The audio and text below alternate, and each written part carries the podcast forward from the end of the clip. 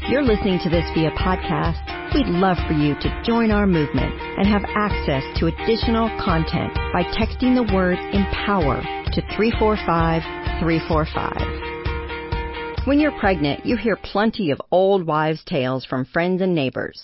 Carrying high? It's a girl. Dry skin? It's a boy. Got mad heartburn? Expect your newborn baby to have a full head of hair. Devouring an ice cream cone a day? Baby must need her calcium. You'll also realize that when you Google any pregnancy symptom, you will get sucked into a terror-inducing internet baby forum spiral. Avoid. Take comfort in the fact that many generations of women before us birthed child after child, all with little to no expertise from those helping out. Today, thankfully, we've got a bit more knowledge of how to create life and bring babies safely into this world. Pregnant mamas have a lot of options for their birth plans these days. But despite their far reaching presence, midwives are still a bit of a mystery in the United States. However, midwifery is definitely on the rise. Midwives are trained individuals who specialize in assisting women during pregnancy, childbirth, and postpartum care.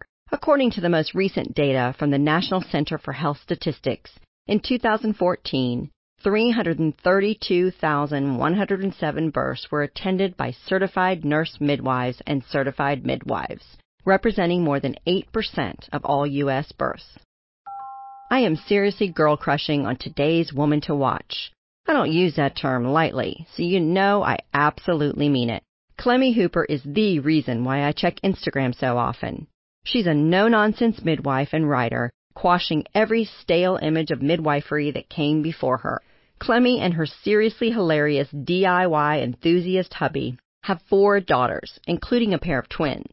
She's in her early 30s, but has already amassed a global fan base through her poignant and fascinating blog, Gas and Air. A self-proclaimed part-time midwife and full-time mother, Clemmie claims that since the age of four, she wanted to be a midwife. Since pursuing that career path, this British gal has earned her fair share of on-the-job experience. She shares those experiences through pregnancy, childbirth, and postpartum episodes in her aptly titled book, How to Grow a Baby and Push It Out. Clemmie isn't afraid of things getting messy because, well, that's precisely what happens when you have a baby. She's candid, sincere, and straight up about essential birthing tips.